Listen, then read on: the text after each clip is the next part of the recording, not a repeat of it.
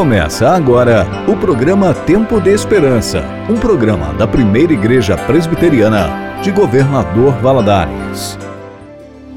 Muito boa noite, querido ouvinte. Que coisa boa mais uma vez estarmos juntos aqui no programa Tempo de Esperança. Nosso programa é um programa da Primeira Igreja Presbiteriana de Governador Valadares. A nossa igreja foi organizada no ano de 1917, há mais de 100 anos já abençoando a cidade de Governador Valadares. Nossa igreja se encontra na Avenida Brasil, número 2837. E temos o propósito de fazer esse programa para abençoar a sua vida, para levar a palavra do Senhor Jesus para o seu coração. E também estamos dispostos a ouvi-lo, ouvir aquilo que você tem a nos contar, a nos falar. Por isso, é, nós disponibilizamos dois contatos telefônicos para que você possa entrar né, em contato com a gente, conversar um pouco com a gente. Vai ser um prazer enorme é, conversar com você. Você pode ligar para o Disque Paz, que o número é o DDD 33, número 3271 2500, repetindo 33 3271 2500. Nesse número você pode conversar, vai ser atendido por alguém que vai aconselhar você, vai te é, falar coisas da palavra de Deus, vai orar com você e por você. Você também pode mandar um WhatsApp para nós no número DDD 33 99198 1688. Repetindo, DDD 33 99198 1688. Nesse número você pode apenas enviar o WhatsApp. E se você desejar, mande uma mensagem dizendo que precisa conversar, que a gente entra em contato com você. Mande também sua dúvida para que a gente possa adicionar como tema do nosso bate-papo que rola lá no final do programa. Então fique ligado conosco, nós temos vários blocos diferentes aqui no programa para abençoar a sua vida. Não desliga não, permanece aqui conosco. Agora você fica com a canção O Tempo de Oficina G3.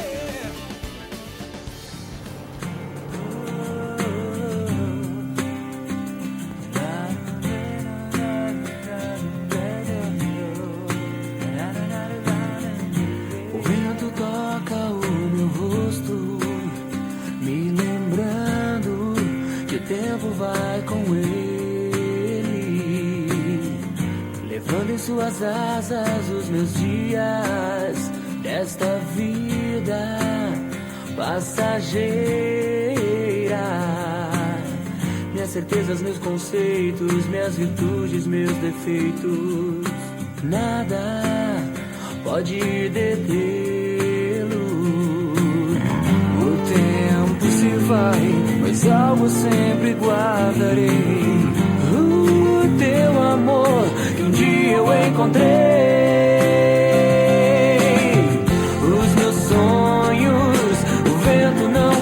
Pode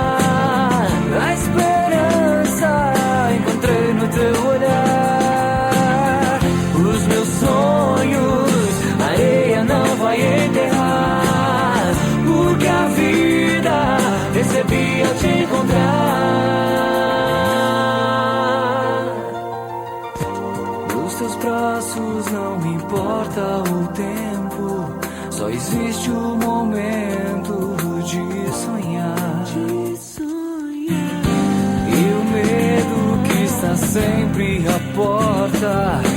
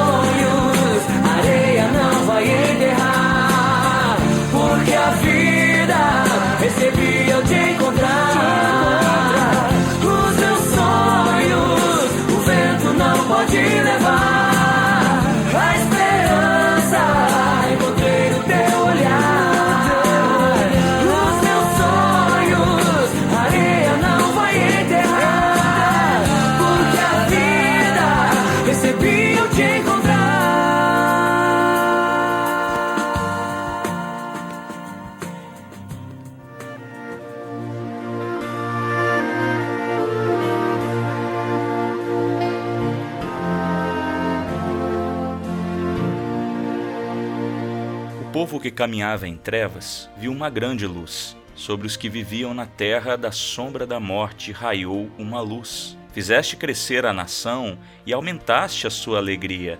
Eles se alegram diante de ti como os que se regozijam na colheita, como os que exultam quando dividem os bens tomados na batalha. Pois tu destruíste o jugo que os oprimia, a canga que estava sobre os seus ombros e a vara de castigo do seu opressor, como no dia da derrota em Midian. Pois toda bota de guerreiro usada em combate e toda veste revolvida em sangue serão queimadas como a lenha no fogo.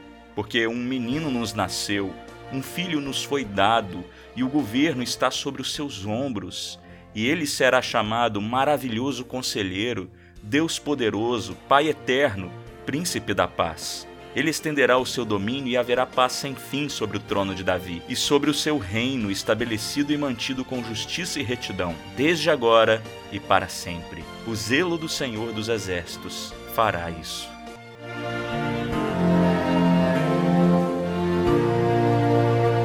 É isso aí, querido ouvinte. Você acabou de ouvir um trecho das Escrituras, uma porção de Isaías, capítulo 9. Fique agora com a canção Alguém Como Eu, de Stênio Márcios.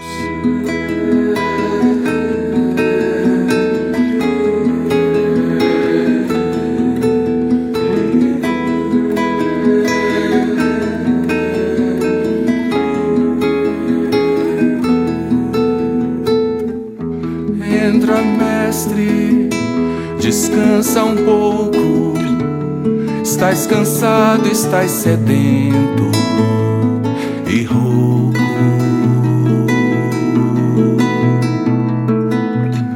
Dorme, mestre, a casa é tua. Já fechei porta e janela pra rua.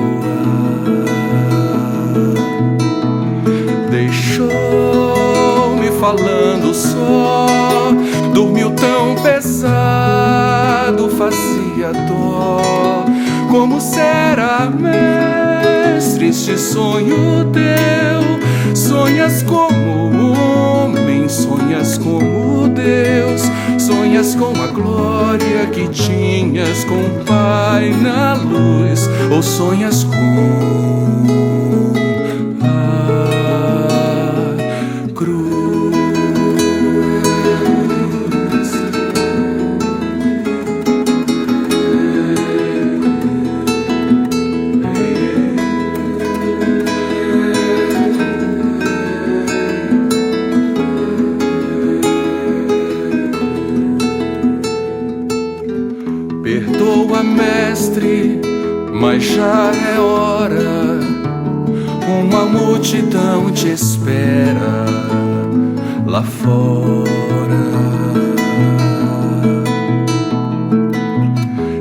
decidido, não te detenho.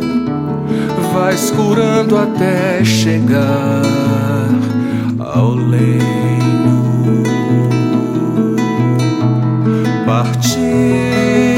fica paz em mim, fica a sala com cheiro de jasmim. Vai verter a vida do corpo seu pra levar a culpa de alguém como eu, pra lavar o sujo do meu próprio eu, levar-me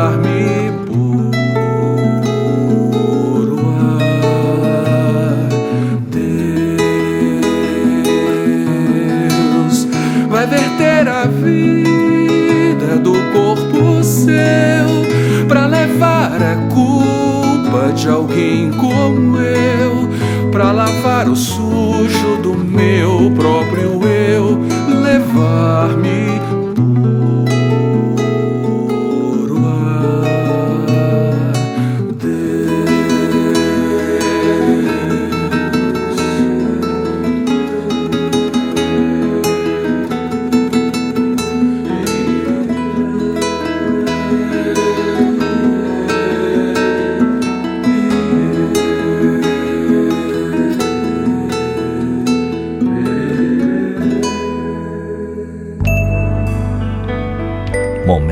de reflexão.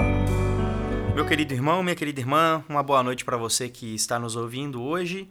Eu sou o pastor Marcos Inícios, um dos pastores aqui da Primeira Igreja Presbiteriana de Governador Valadares, e a minha oração é para que o Senhor abençoe a sua vida, cuide de você, da sua família e saiba que nós estamos aqui em oração e sempre prontos para auxiliá-los em tudo aquilo que for necessário. Eu quero convidar você para que, junto comigo, abra a palavra do nosso Deus lá no Salmo de número 24. Quero convidar você a acompanhar essa leitura. Nós faremos uma leitura de todo o salmo. É um dos salmos de Davi, um salmo preciosíssimo e eu quero meditar nele com você nessa noite. Então eu convido você para que abra comigo a Bíblia no Salmo de número 24, para que juntos possamos fazer essa leitura. Farei a leitura e peço que você acompanhe aí da sua casa. Ao Senhor pertence a terra e tudo o que nela se contém, o mundo e os que nele habitam. Fundou a ele sobre os mares e sobre as correntes a estabeleceu. Quem subirá ao monte do Senhor? Quem há de permanecer no seu santo lugar? O que é limpo de mãos e puro de coração, que não entrega sua alma à falsidade, nem jura dolosamente. Este obterá do Senhor a bênção e a justiça do Deus da sua salvação. Tal é a geração dos que o buscam, dos que buscam a face do Deus de Jacó. Levantai, ó portas, as vossas cabeças, levantai-vos, ó portais eternos, para que entre o Rei da Glória. Quem é o Rei da Glória? O Senhor, forte e poderoso, o Senhor poderoso nas batalhas. Levantai, ó portas, as vossas cabeças, levantai-vos, ó portais eternos, para que entre o Rei da Glória. Quem é esse Rei da Glória? O Senhor dos Exércitos, ele é o Rei da Glória. Certa vez eu planejei uma viagem de Belo Horizonte a Governador Valadares, vindo de trem. Nunca tinha feito o trajeto e já tinha escutado algumas pessoas falarem que era um trajeto bonito e tudo mais. Então eu decidi, eu tinha que vir a Valadares, eu decidi fazer o trajeto de trem. Foi um dia que todas as coisas deram errado começou quando eu fui sair de casa. Eu lembro que eu fui pedir um carro por aplicativo e o meu celular começou a travar e travou e eu tive que reiniciar. E eu saí do seminário mais ou menos uma hora antes do trem partir, mas quando eu fui pedir esse carro por aplicativo, o celular travando e tudo mais, a internet lenta, e eu demorei para conseguir chamar o, o carro e até que ele chegasse ainda demorou mais um tempo. O carro chegou, eu entrei, partimos então em direção à, à estação. E aí, numa das principais avenidas de Belo Horizonte, um caminhão tinha estragado e causou um congestionamento enorme. E aquilo segurou por mais uns 25, 30 minutos, talvez, ali o trânsito. Nisso eu já tinha perdido aí mais ou menos 40 minutos de, do tempo da viagem a, até o, a estação de trem. Quando a gente estava quase chegando, por algum motivo, o motorista conseguiu errar o caminho e foi para um, por um caminho mais longe, teve que dar uma volta. E quando eu assustei, faltavam ali cinco minutos para que eu pudesse embarcar. Eu pedi então ao motorista do carro que parasse o carro ali mesmo e saí correndo na rua com, com as minhas malas e, e tudo pendurado. E eu me lembro que eu cheguei com em cima da hora na estação. O trem sai de Belo Horizonte às sete e meia da manhã e eu coloquei os meus pés às sete e meia da manhã na estação, mas quando eu entrei na estação, eu escutei a buzina do trem, olhei os portões estavam fechados e aí eu vi que eu tinha perdido o trem. Foi uma coisa que me deixou muito furioso, porque eu tinha que vir para Valadares de qualquer maneira, então causou um transtorno, tive que comprar passagem de ônibus. Mas enfim, por que, que eu começo usando essa, essa ilustração? Porque quando eu cheguei na estação, os portões estavam fechados e eu não tinha nada para apresentar, nenhum argumento ou nada que eu pudesse falar com os seguranças para que eles pudessem abrir aqueles portões, parar o trem e permitir que eu embarcasse. Não tinha nada em mim que fosse suficiente para que aqueles portões fossem reabertos e eu pudesse embarcar, nem mesmo a passagem que eu tinha comprado. E o salmo que a gente acabou de ler é um relato basicamente de portões fechados de portões que são inacessíveis e olhando para esse texto nós podemos perceber o motivo pelo qual esses portões estão inacessíveis e por que é que nós não temos nada para oferecer é, ou para fazer que, que abra esses portões para que possamos entrá-los. Quero convidar você a olhar para o texto mais uma vez, a partir do primeiro versículo, onde diz: Ao Senhor pertence a terra e tudo que nela se contém, o mundo e os que nele habitam. Existem muitas teorias sobre a origem do, do mundo, a origem da vida como nós vivemos hoje. Uma delas é que o mundo é fruto do acaso, é fruto de um acidente cósmico e por causa disso é, a vida então surgiu e ela é resultado de processos evolutivos e tudo mais. O problema é que se a gente pensa dessa maneira, a gente tem que excluir qualquer tipo de absoluto moral que nós temos. Não existe moralidade. Eu posso muito bem cometer um assassinato, eu posso muito bem cometer um furto, porque afinal de contas, se eu sou fruto do acaso, então não existe nada que seja certo ou errado. Não existe nada que seja moralmente bom ou imoralmente falando seja ruim. Não existe é, uma conduta pela qual eu deva zelar, porque afinal de contas eu sou resultado do acaso. Mas quando nós olhamos para a Escritura, a gente vê que não é assim que as coisas funcionam. O mundo não é resultado de um acaso. O salmo diz que ao Senhor pertence a terra, porque o versículo 2 diz que ele afundou sobre os mares e sobre as correntes a estabeleceu. Pelo fato de Deus ter criado a terra e ter criado tudo que existe, tudo pertence a Ele. Logo, Ele pode dizer o que as coisas são e o que as coisas não são. Ele pode dizer como o mundo vai funcionar e como o mundo deve não funcionar. Nós sabemos que o assassinato é errado, é pecado, porque Deus diz não matarás. Nós sabemos que a, a, a, mentira, que o adultério, que o homossexualismo são coisas pecaminosas e abomináveis diante de Deus, porque Ele mesmo disse isso. E como Criador, ele tem total autoridade para poder dizer isso. É, é, porque a Escritura condena o assassinato que nós sabemos que o aborto é errado. E aí talvez alguém diga assim: eu tenho total direito de, de abortar o meu filho, afinal de contas, é meu corpo, minhas regras. É, mas o que chama atenção é que o texto diz que ao Senhor pertence a terra e tudo que nela se contém, o mundo e os que nele habitam. Veja que o salmista não diz hora nenhuma que apenas os crentes pertencem ao Senhor. Todos pertencem a Ele. Deus tem autoridade sobre toda a carne. Deus tem autoridade para dizer o que é certo e errado e para determinar as coisas sobre todas as pessoas e não só isso, sobre seres inclusive celestiais como os anjos, inclusive sobre os próprios demônios.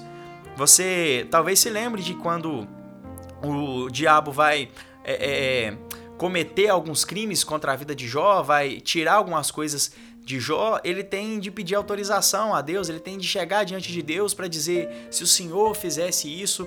Então, até o diabo é diabo de Deus no sentido de que ele não vai além daquilo que Deus permite. Então, meus irmãos, é, a primeira coisa que a gente tem que considerar é que Deus determina como as coisas são. Deus diz o que é certo e o que é errado. Deus diz como as coisas devem funcionar, porque Ele criou todas as coisas e Ele tem autoridade para isso. Todavia, quando a gente olha para a história da criação, a gente vê que em um determinado momento o homem simplesmente rejeitou essa, essa autoridade de Deus. Ele não conseguiu olhar para Deus como sendo é, todo tendo toda a autoridade sobre tudo o que acontece, sobre todas as coisas, e o homem que foi criado à imagem e semelhança de Deus, com o objetivo de refletir as glórias do Criador, ele não se contenta com isso e o seu desejo é ser igual a Deus. O homem não se contenta em ser semelhança de Deus, mas ele quer ser como o próprio Deus. A prova disso é que quando o diabo está tentando a mulher, ele diz para ela: É certo que você não vai morrer se você comer desse fruto, mas como Deus será conhecedora do bem e do mal, ou seja, você vai ser semelhante ao seu Criador. E o que Eva faz é simplesmente rejeitar a ordem de Deus, é agir com rebeldia, como se Deus de fato não tivesse autoridade sobre toda a terra, e ela então peca e induz o homem, o seu marido, a pecar também. Conhecedores então que Deus tem autoridade sobre todas as coisas e ele estabeleceu tudo do jeito que deveria ser, a gente entra em uma outra cena agora do salmo. Porque o salmista muda e agora ele já não vai falar mais sobre é, é, essa glória do Criador ou sobre a sua autoridade em criar todas as coisas, mas ele vai exatamente dizer que, por, pelo fato de Deus ser santo, pessoas, homens e mulheres que não são santos não podem adentrar a presença dele, não podem ir até o seu santo monte ou adentrar os portais eternos. Olha o que, que diz a partir do verso 3: Quem subirá ao monte do Senhor? Quem há de permanecer no seu santo lugar?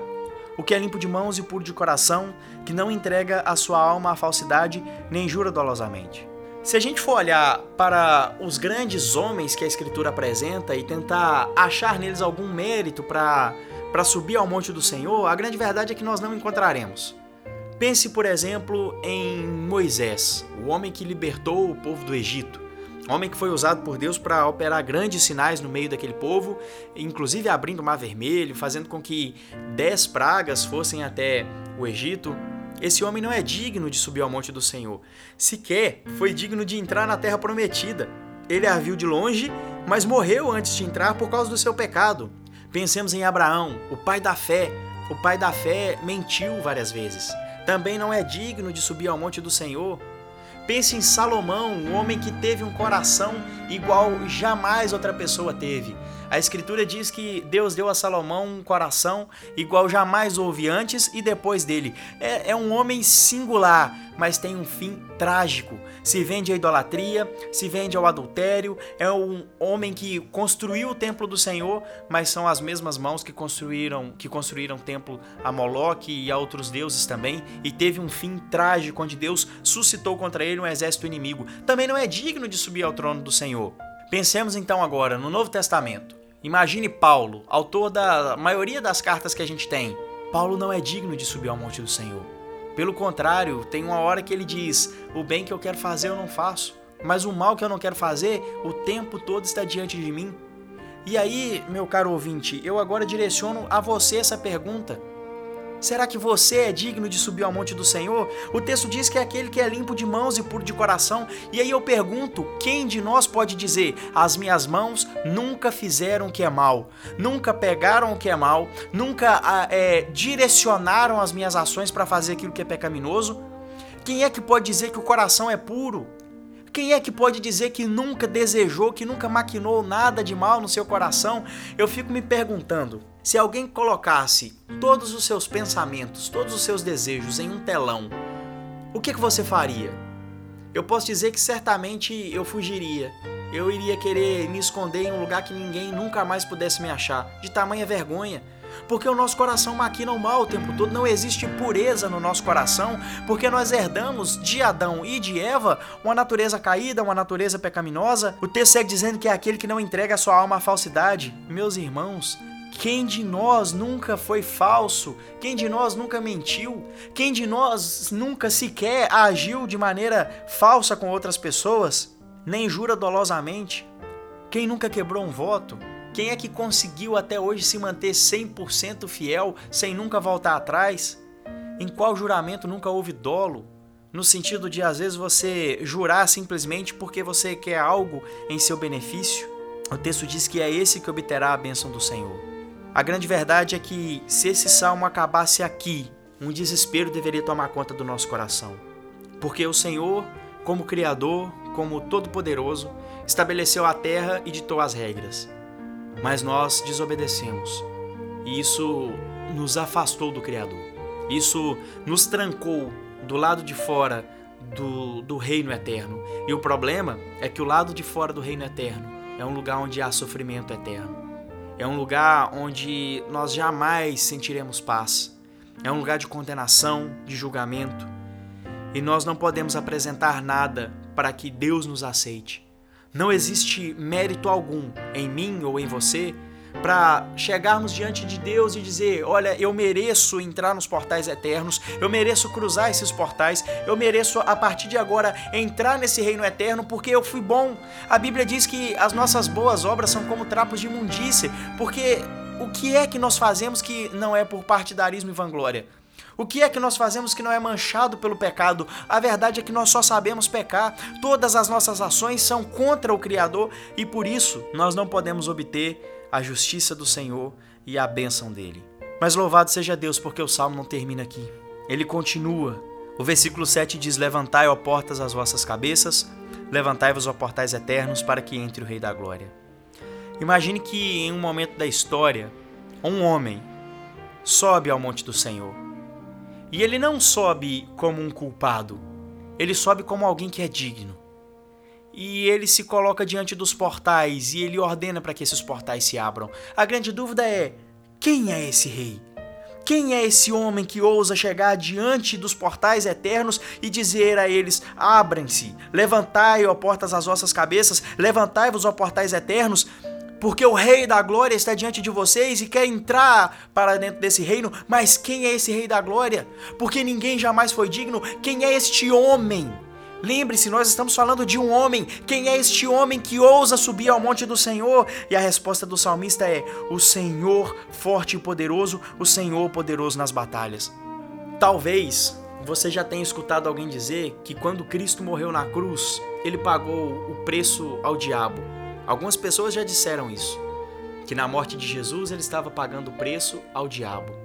Outras pessoas, inclusive, dizem que quando Jesus estava orando no Getsemane e de repente aquele relato bíblico diz que o seu suor se transforma como gotas de sangue e ele declara estar angustiado até a morte.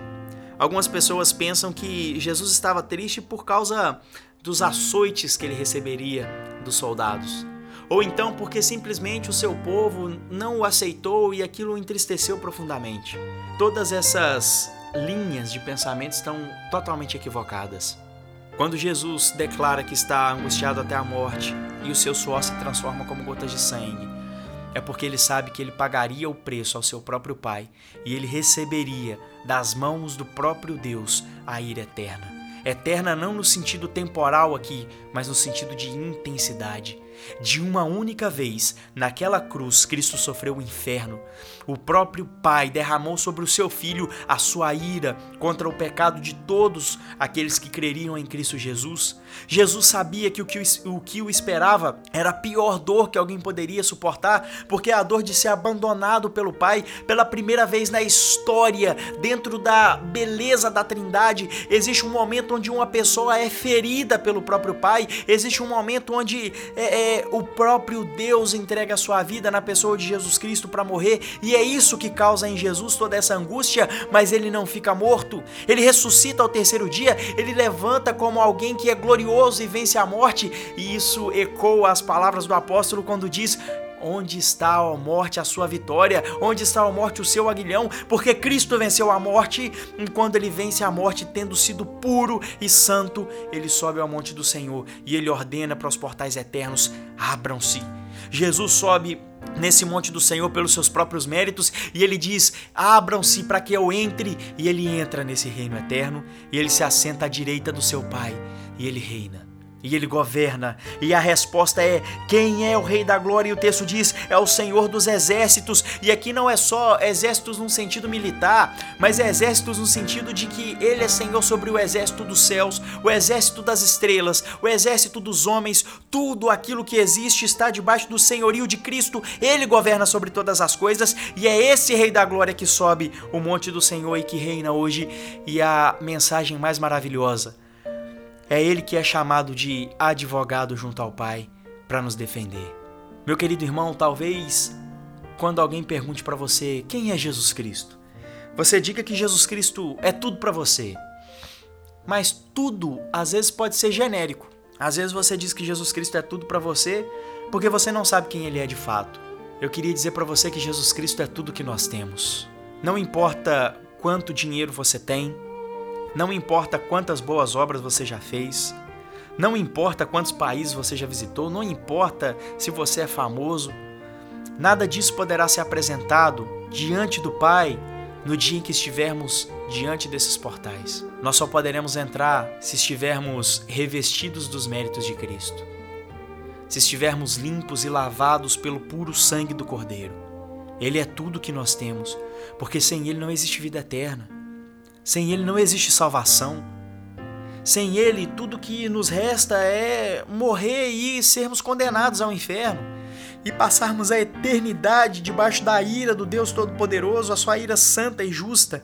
Mas se estivermos debaixo dos méritos do Rei da Glória, nós entraremos por esses portais. Nós subiremos ao monte do Senhor e reinaremos com Cristo eternamente, num lugar onde não haverá dor nem choro, onde não haverá mais sofrimento, mas isso não é o melhor da nova terra, o melhor é que Cristo estará lá. É que Cristo estará conosco e nós finalmente, plenamente santos e puros, o adoraremos como ele é digno de ser adorado em plena santidade. O Rei da Glória conquistou na cruz do Calvário a nossa, o nosso passe para a vida eterna, para todo aquele que crê, para todo aquele que confiar no Filho de Deus. É o que João diz no seu Evangelho, no capítulo 3, verso 16 que Deus amou o mundo de uma forma tão grande que ele entregou o seu único filho para que todo aquele que creia não morra, não seja condenado ao inferno, não viva do lado de fora dos portais eternos, mas tenha a vida eterna. Se você ainda não conhece esse Rei da Glória, Se você ainda não entregou a sua vida e não crê em Cristo de todo o teu coração, o que eu tenho para te dizer é que o tempo é agora. A mensagem do evangelho é urgente. Não espere o amanhã. Afinal de contas, a gente não sabe nem se teremos o hoje por inteiro. Tudo bem que é um domingo já se encerrando, mas quem garante que você vai conseguir dormir hoje bem? A mensagem do evangelho é urgente. Se Cristo não for tudo na sua vida, se Cristo não for a única coisa que você tem de fato, se Cristo não for o Rei da glória dentro do seu coração e não governar seus pensamentos, as suas atitudes e tudo aquilo que você vive, a notícia que eu tenho para você é que você não poderá entrar nos portais eternos. Mas se você crê de todo o seu coração, Ele é fiel e justo para garantir a salvação. E se você que nos ouve hoje já é um crente em Jesus, mas entende que em algum momento perdeu a essência, que em algum momento parece que tudo deixou de fazer sentido e você vive como se fosse Jesus e mais alguma coisa. Jesus e o seu trabalho, Jesus e a sua família. Não que essas coisas não sejam importantes, mas se em algum momento você transformou essas coisas em deuses para você, é tempo de voltar atrás, de olhar para onde caiu e entender que sem Cristo nós nada podemos fazer. Que as nossas boas obras só têm validade se elas forem testificadas pela nossa fé em Jesus, se elas forem autenticadas pela nossa fé no Redentor e no Salvador. Por fim, saiba que não há nada que você possa fazer para herdar o reino dos céus, a não ser crer em Jesus Cristo. Então creia, não espere o amanhã. Hoje é tempo de orar e dizer ao Senhor, Senhor Jesus Cristo, eu quero que a partir de agora o Senhor reine sobre a minha vida o Senhor seja o centro da minha existência e o Senhor seja a minha certeza e garantia de que um dia eu estarei com o Senhor. Se arrependa de todos os seus pecados e saiba que em Cristo existe perdão. Essa é a mensagem que eu quero deixar para você nessa noite. E a nossa oração é para que Deus te abençoe, te guarde e que essa mensagem crie raízes realmente profundas no seu coração. Que Deus te abençoe, em nome de Jesus.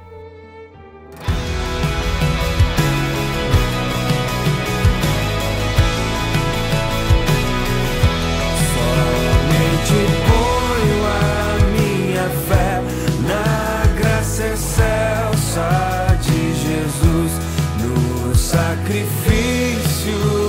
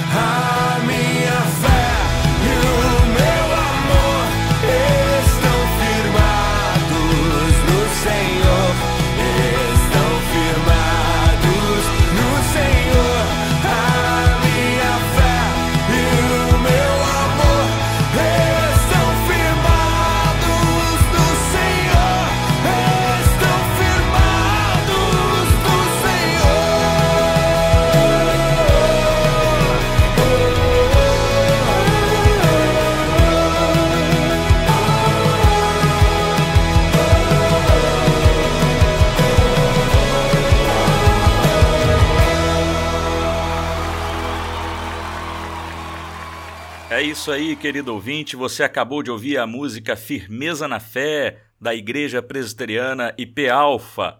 Bom, queridos, agora eu quero passar para você mais uma vez os contatos que você pode ligar para nós ou então mandar uma mensagem de WhatsApp. Uh, se você quiser fazer uma ligação telefônica, você vai ligar para o Disque Paz o DDD 33 3271 2500. Repetindo, 33 3271 2500.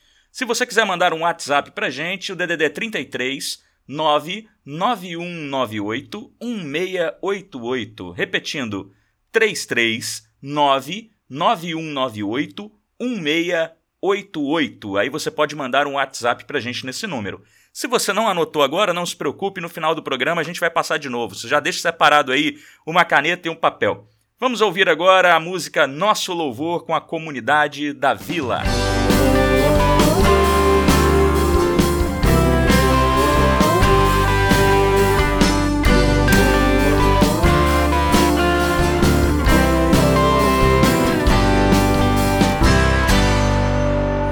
Seja o nosso louvor. Cada dia que vivemos sob a tua direção, seja o nosso viver, ouvir a tua voz e te obedecer.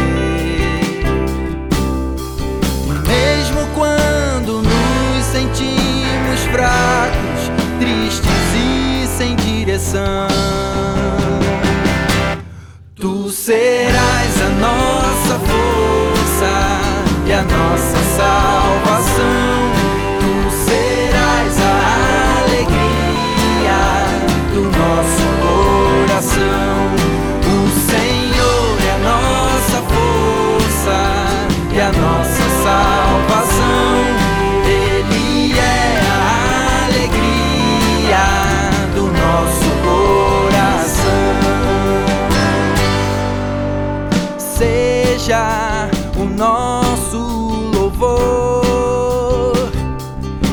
Cada dia que vivemos sob a tua direção,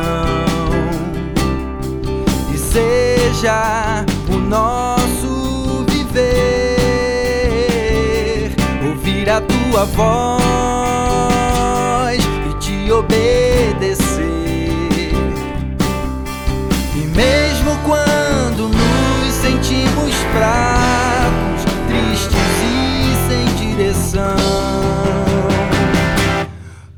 serás a nossa força e a nossa salvação. Tu serás a alegria do nosso coração. O Senhor é nossa força e a nossa salvação.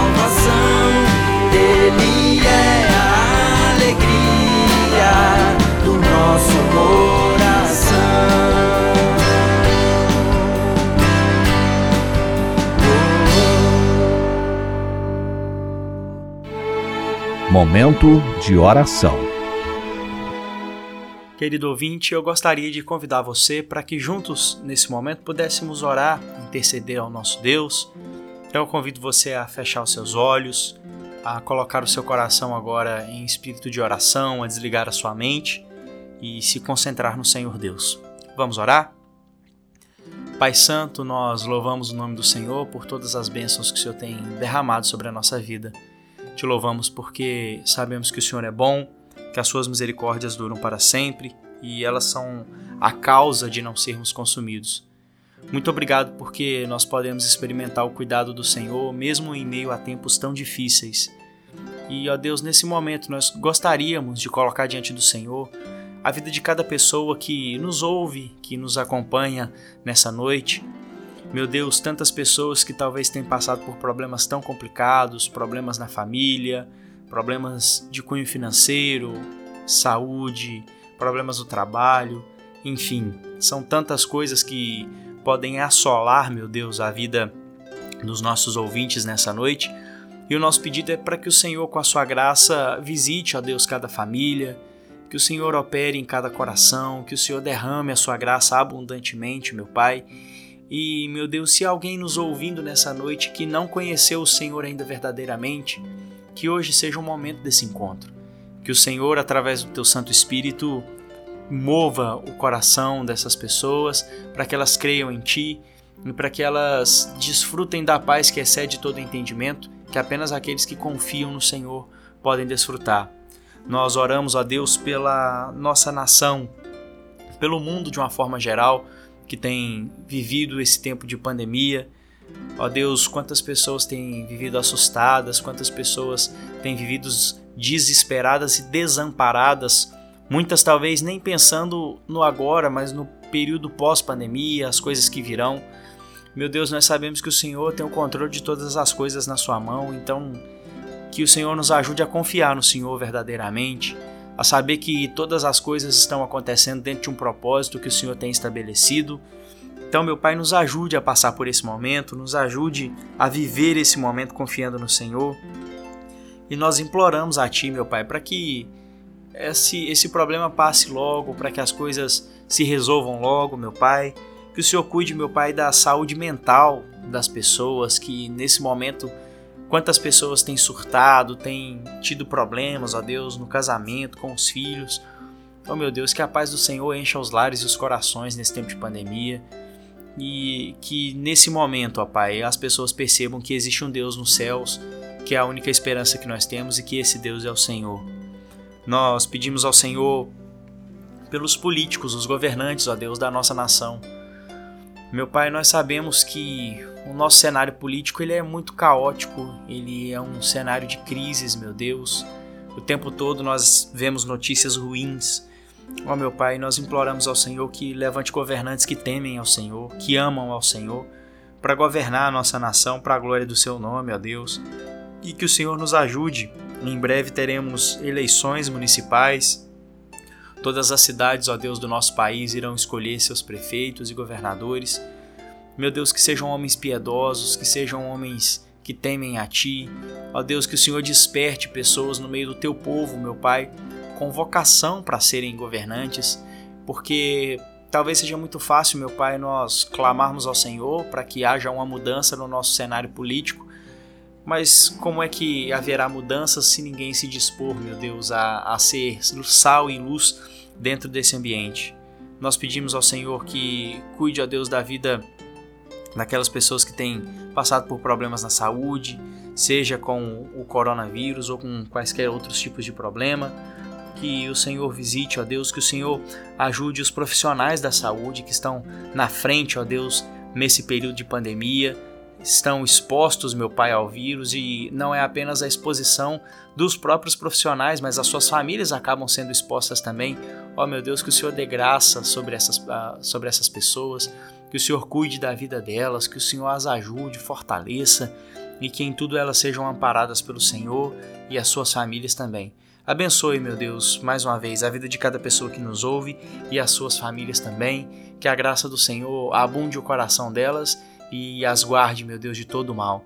Nós te louvamos por tudo que o Senhor tem feito sobre a nossa vida e nós oramos pedindo perdão pelos nossos pecados, pelas nossas falhas, pelas transgressões que temos cometido contra o Senhor.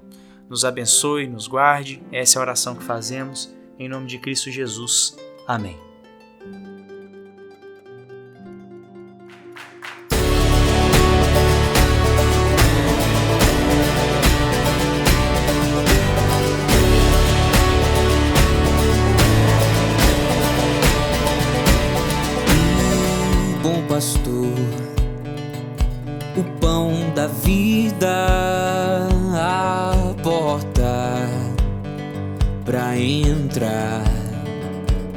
Ressurreição, videira real, caminho, verdade. A vida se manifestou como um de nós se fez,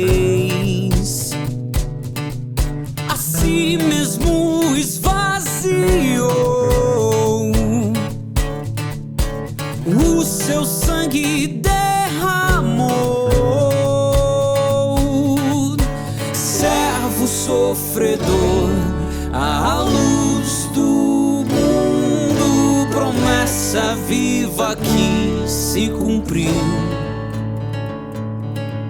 Palavra que nos leva das trevas à luz. A escuridão não venceu.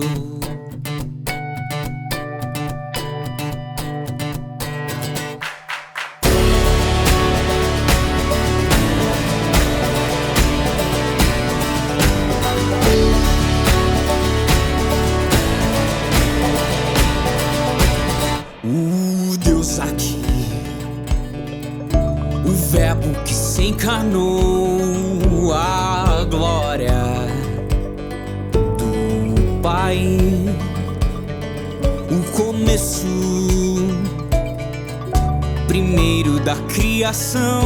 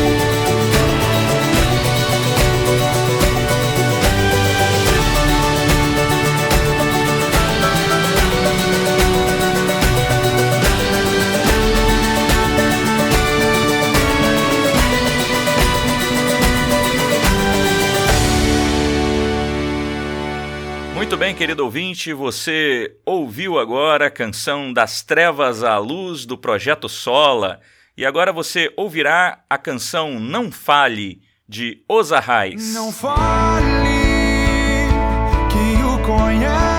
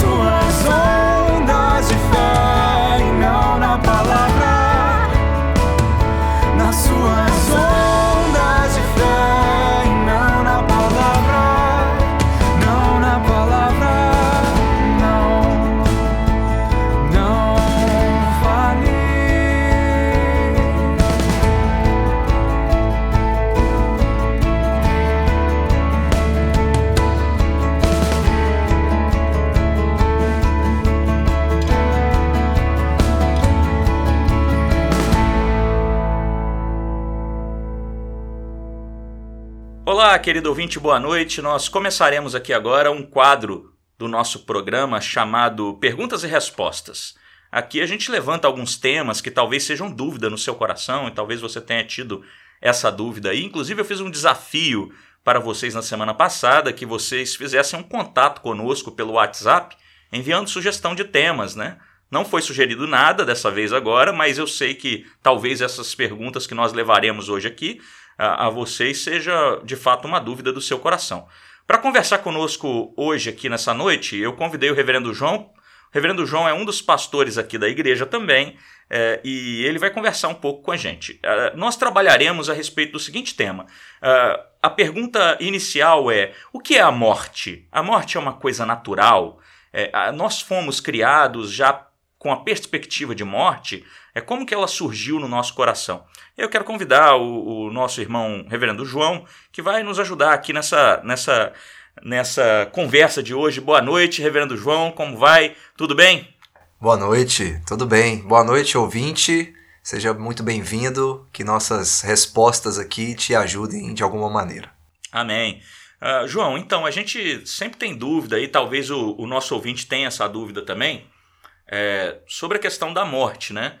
E na Escritura nós vemos que ah, Deus nos criou e criou perfeito, né? Lá no Éden, o Senhor olha para trás e diz assim: Eis que tudo é muito bom.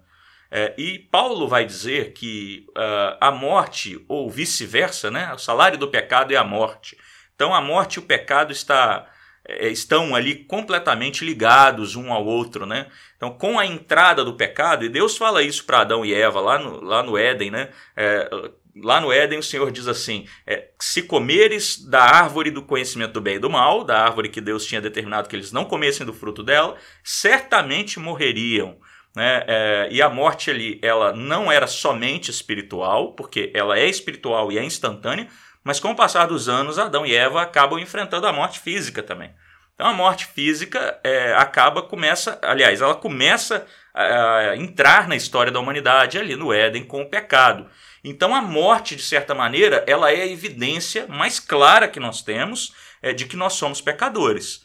Por que, que nós morremos? Por causa do pecado. Logo, se nós morremos é porque somos pecadores. E todo mundo morre significa que todo mundo é pecador.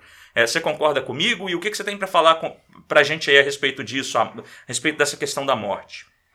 Sim, de fato, o pecado e a morte têm uma ligação muito forte e talvez o que a gente mais é, tenha dificuldade de lidar com ela é porque realmente a gente tem uma consciência de que fomos criados para a vida. E isso é, é fato. A morte é estranha para nós. Nós nunca estamos acostumados a ela. Ela entra na nossa vida, como já ouvi certa vez, sem avisar, sem pedir licença leva aquilo que a gente mais ama, é, deixa um estrago muito grande na nossa vida, principalmente se tira de nós alguém que amamos e, como todo ser humano, tem que lidar com essa realidade que o dia vai morrer. Esse é o, é o fim o qual todos terão que lidar um dia. Ninguém poderá escapar. O que é mais rico não escapa do que é mais pobre, a morte não faz acepção de pessoas, todos passarão por ela um dia e é uma realidade de todo ser humano e é uma realidade a qual eles vão precisar lidar em um momento ou de ter que lamentar a perda de alguém ou ter que lidar com o momento de sua própria morte.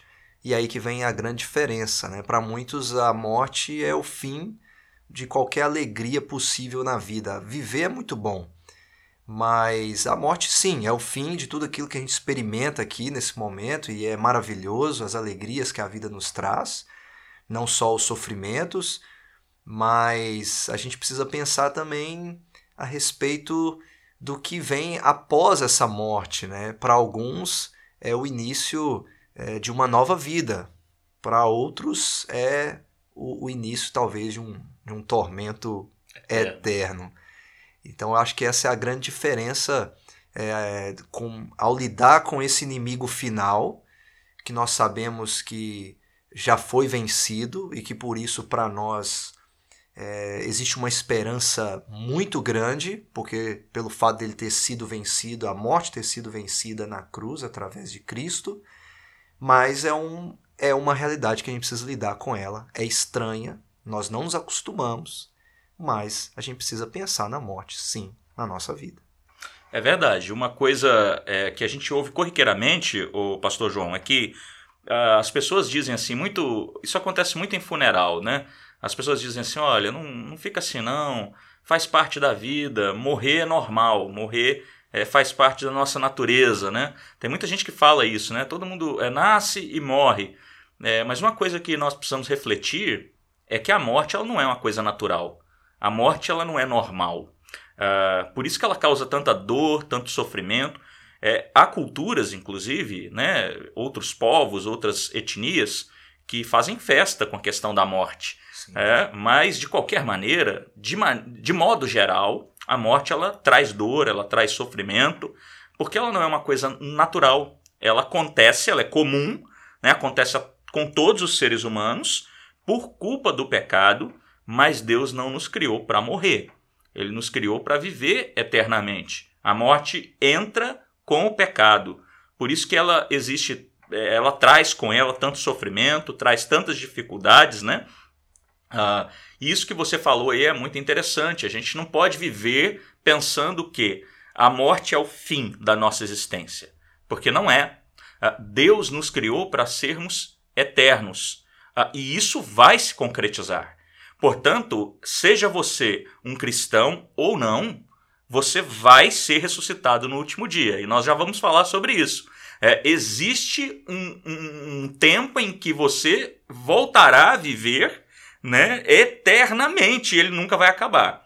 É, então você tem um curto espaço de tempo, aqui, nesse tempo que nós vivemos, é, debaixo do jugo do pecado, né, das dificuldades que nós temos, nós vivemos nesse período agora, a, entre a, é, é até a segunda vinda de Cristo. Então, nesse período que nós vivemos, é o período onde você vai tomar ali um rumo e, e, a decisão de viver na eternidade com Cristo ou viver na eternidade num sofrimento eterno, como a Bíblia chama, no lago, no lago que arde de fogo, com fogo e enxofre, aonde vai ser decidido para onde você irá depois que ressuscitar, será esse tempo que nós vivemos aqui agora. É por isso que faz tão importante essa reflexão nossa, né? Ah, com relação à morte, vamos supor, Pastor João, a pessoa morreu agora, né? Morreu agora. Ah, ah, costuma, o pessoal costuma dizer que ah, a gente vai dormir, né? Vai ficar dormindo uhum. até a volta de Jesus, né? É, mas a escritura não fala, não fala isso pra gente, né? Ah, existe sim expressões é, que, inclusive, as pessoas se baseiam para dizer que aqueles que dormem, né? Mas é, nós estaremos acordados em espírito na presença do Pai. Você quer falar para a gente alguma coisa a respeito disso também? É interessante, por exemplo, tem um episódio de Jesus com Lázaro, quando Jesus fala que ele, Lázaro dormiu e os discípulos falam assim: se ele dormiu, então ele está bem. E João escreve: não, ele estava querendo dizer que Lázaro morreu. A gente olha ali a, a pessoa, né, essa impressão de que ela só está dormindo. Mas tem algo na, na palavra que me chama a atenção, é o fato de Deus não ser um Deus de, de mortos, né? Ele é o Deus de Abraão, Isaac e Jacó. Então essa ideia de que Deus não é um Deus de mortos, nos lembrando que Deus nos fez para viver, viver eternamente em uma comunhão eterna com Ele, de um prazer eterno com Ele. E uma coisa que eu acho também é, interessante, eu me lembrando aqui de um, de um texto, é, geralmente, quando a gente frequenta velórios, né? E por falar em dormir, as pessoas falam assim: Fulano descansou. E eu me lembro do episódio de, do apóstolo Pedro em Atos 10, quando ele vai definir ali rapidamente o que é o evangelho, ele fala que Deus constituiu Jesus juiz e senhor, né? ele é o senhor de todos. E uma expressão que eu ouvi um pastor certa vez dizer, que quando nós morremos não é nem tanto que estamos dormindo ou descansando, ou que vamos encontrar o nosso Criador, mas ele diz assim: nós vamos encontrar o nosso juiz, encontraremos com o nosso juiz. Então Deus não é Deus de mortos, né, mas de vivos. Apesar da aparência ali de ser um sono tranquilo, gostoso, apesar de tudo isso, não é só dormir, né, ou, ou e para alguns nem será um descanso, na verdade, né?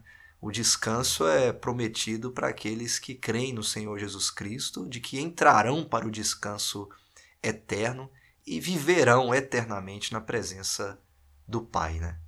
É, muito bem. Então, quando a gente é, conversa a respeito disso, né, é, a gente tem que lembrar que existem estágios né, nessa questão da, da morte. A teologia reformada entende é, que nós é, morremos aqui a partir do momento que nós passamos pela morte física, o nosso ser, né? Nós somos um ser único. Uh, e esse ser, ele, ele é composto né, de, é, de corpo e espírito né? ou corpo e alma, você entenda como quiser. Só que nós não somos duas partes é, unidas, nós somos uma parte só. E a morte, por ser algo ah, fora da naturalidade do corpo humano, da, da vida humana, da, da existência, é, ela é uma coisa que não é natural, né? uma coisa que é consequência do pecado. Então, um, um efeito que ela causa é uma separação entre é, é uma divisão de, do ser humano em duas partes, entre a parte espiritual e a parte física. E a Bíblia vai nos dizer né, que a parte é, física ela vai para o pó, da, volta para a terra, né, vira pó, né, é, simbolicamente, dizendo que é, levando a gente a pensar e a lembrar que Deus nos formou né, a partir da, da terra, né, e o espírito ele vai para Deus, ou volta para uhum. Deus, e a gente fica aguardando então a vinda de Cristo Jesus. É esse período que nós estaremos é, em espírito na presença do Pai até a vinda de Cristo, é o, é, esse período é chamado pela teologia reformada de estado intermediário. É o estado onde nós não estamos plenamente na presença do Senhor Deus, aqueles que estão com Cristo, né, que morrem com Cristo, não estão plenamente na presença de Deus porque estão em espírito. Né? Quando os saduceus, por exemplo, perguntam é, para Jesus ou né, a respeito da ressurreição, e Jesus diz assim que na ressurreição ninguém se casa ou se dá em casamento, uh, Jesus ali está respondendo à visão dos saduceus, que a visão dos saduceus era é, a respeito de uma ressurreição no sentido espiritual. É, eles achavam que a gente é, viverá, é, viveria né, num reino eterno em espírito com Cristo Jesus. Uh, mas não é bem isso que a, que a palavra de Deus nos diz, né? É, Jesus responde a eles com a visão que eles têm a respeito de ressurreição. E talvez você tenha essa visão.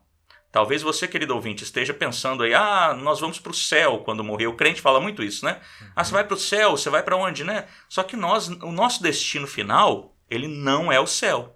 O nosso destino final é um novo céu e nova terra, onde o céu e a terra estarão, estarão fundidos, porque o trono de Deus estará na terra, é, e nós viveremos na terra que Deus criou para o homem, que Deus criou para se relacionar com o homem. Então, a terra que nós vivemos, ela será transformada e nós habitaremos com o Senhor Jesus um novo céu e nova terra. E essa habitação com o Senhor Jesus, ela não é uma habitação espiritual. Aqui nós não estamos mais falando do estado intermediário, nós estamos falando a partir da segunda vinda de Cristo. E a Bíblia vai dizer, diz para gente que Jesus virá né, sua segunda vinda e ressuscitará. Ele mesmo diz isso para gente. E eu o ressuscitarei no último dia. Então, nós seremos ressuscitados e a ressurreição que Jesus trabalha agora, falando em João, por exemplo, é a ressurreição do corpo, onde o nosso corpo e o nosso espírito, a nossa alma, serão novamente fundidos, o nosso corpo será transformado, semelhante ao corpo que Cristo Jesus tem hoje. É, é, pasme você, ouvinte. Talvez você é, nunca tenha ouvido isso na sua vida, mas Jesus, ele não está em espírito hoje né, é, governando o reino, né? Ele está em corpo, com o corpo glorificado que ele foi assunto aos céus. É, o mesmo apóstolo João, na primeira carta, fala isso. A nossa esperança é de um dia o vermos como ele é e sermos a semelhança dele né, no corpo glorificado, Exatamente. ressuscitado, a semelhança de Cristo, que é a nossa primícia, né? É. A primícia de todos aqueles que dormem. É isso. Todos nós que vamos morrer um dia. É verdade. E isso é maravilhoso demais. Então, o destino final do, do cristão, né, do crente, é um novo céu e nova terra juntamente com Cristo, em corpo físico, vivendo física. Fisicamente é difícil a gente falar isso vivendo corporeamente, é, porque é um corpo é. glorificado, não igual ao que a gente tem hoje, mas igual ao que Cristo já tem, né? que Cristo recebeu após a ressurreição no terceiro dia. e nós teremos essa condição corpórea. É, esse é o destino final é, do, do, dos que estão, estão com Cristo, dos que morrem com Cristo. Mas e aqueles que não morrem com Cristo, é, Pastor João? O que, que você pode dizer para a gente aí? Bom, a palavra de Deus diz que aqueles que creem no Senhor Jesus, ainda que morram, viverão. Né? Crendo que Ele é a ressurreição e a vida, né? Ele venceu a morte. O contrário, o apóstolo João até mesmo diz, né? Para que todo aquele que nele crê não pereça. Então a gente entende que do outro lado também, aquele que não crê vai perecer. E experimentar não a vida eterna, mas a morte eterna, de um sofrimento eterno. Por isso que Jesus adverte tanto no Novo Testamento, talvez mais a respeito do próprio inferno do que a respeito do próprio céu. Talvez advertindo é, sobre essa, essa morte eterna que aqueles que não creem nele, que não têm a sua vida dedicada a ele, mais do que não é só uma dedicação assim, eu vou fazer para que Jesus me leve para o céu, não, mas é crer no Senhor Jesus de que ele é a sua vida, que ele é aquele que garante a vida eterna, não só é uma possibilidade, mas uma garantia mesmo, mas aqueles que não creem irão perecer uma morte eterna, que nós conhecemos aí na palavra, que o próprio Senhor Jesus fala, falou muito no, nos, nos evangelhos, que é o inferno.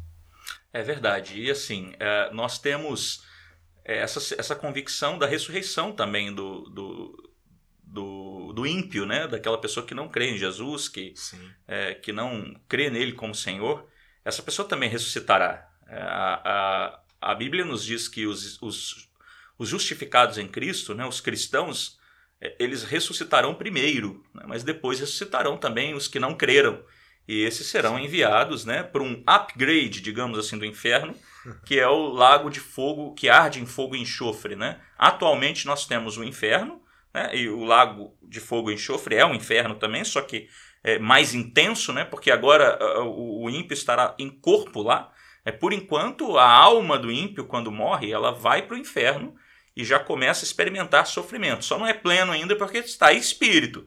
É, mas certamente é, um dia, e ali já não tem, gente, mais possibilidade de salvação. Tem muita gente que fica assim, é, ah, é, a alma vai e depois ela fica purgando lá né, os pecados. Não existe isso. Vai ter uma é, segunda chance. Não, não tem segunda chance, não tem. A sua chance é hoje e é agora. Bom, querido ouvinte, é, ficamos por aqui com o nosso quadro. Nós agradecemos o pastor João, que esteve aqui com a gente conversando. É, e eu espero que você continue com a gente aí é, até o final do programa agora. Temos mais um tempo de programa ainda. É, e eu espero que você envie para nós aí uh, pedidos é, de, de, de, temas, né? sugestões de temas para nós conversarmos aqui no nosso quadro Perguntas e Respostas. Deus te abençoe. Bom, vamos continuar agora o nosso programa. E você fica agora com a música Meu Melhor de Carol Gualberto.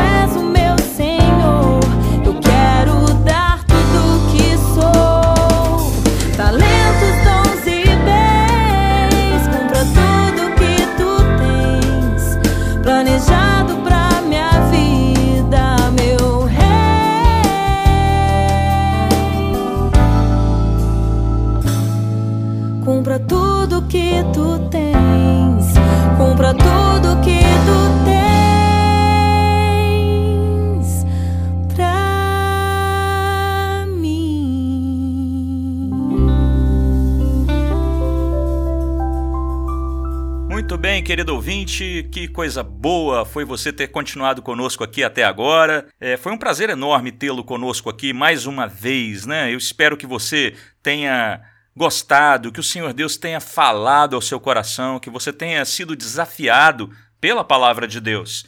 É, Lembre-se, o nosso propósito aqui é abençoar a sua vida.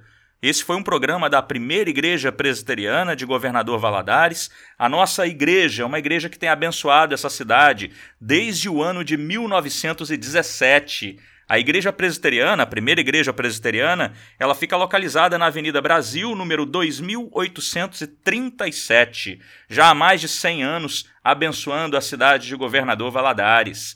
Querido, olha, foi muito bom mesmo estar com você e nós queríamos disponibilizar mais uma vez para você contatos pelos quais você pode ligar para a gente, mandar mensagem de WhatsApp. Então, vou falar aqui números de telefone, você pega um, ah, um papel e uma caneta aí para anotar. O primeiro número é do número do Disque Paz, você pode ligar caso você queira conversar. Você ligue para o DDD 33, número 3271 2500. Repetindo, 33 3271 2500. Você também pode mandar para a gente mensagem de WhatsApp para o DDD 33, número 99198 1688. Repetindo para você, 33 99198 1688. E assim você pode fazer um contato com a gente, enviar é, pedidos de oração. E nós também poderemos fazer um contato com você caso você envie um WhatsApp e precise aí que a gente ligue para você, para orar com você, teremos um prazer enorme em fazer isso, tá bom? Que Deus abençoe muito a sua vida, que Deus possa fazê-lo sentir-se mais animado, com esperança viva no futuro e no Senhor Jesus. Nós vamos ficando por aqui, você ouvirá mais uma música e o programa já vai caminhando para o seu final. Agradecemos a sua audiência. Realmente que o Senhor Deus cubra você de bênçãos sem medidas. Você ouvirá agora a música Autor da Minha Fé, do grupo Logos. É, ouvirá na versão Paulo César Baruch e Paulo César do Logos cantando Autor da Minha Fé.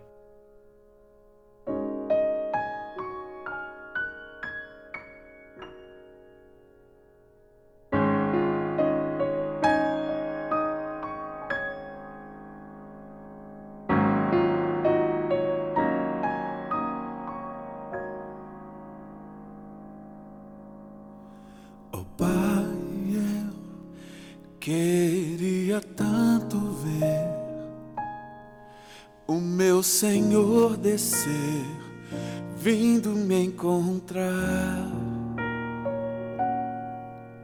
Eu posso até imaginar a refulgente glória do Senhor Jesus transpondo as brancas nuvens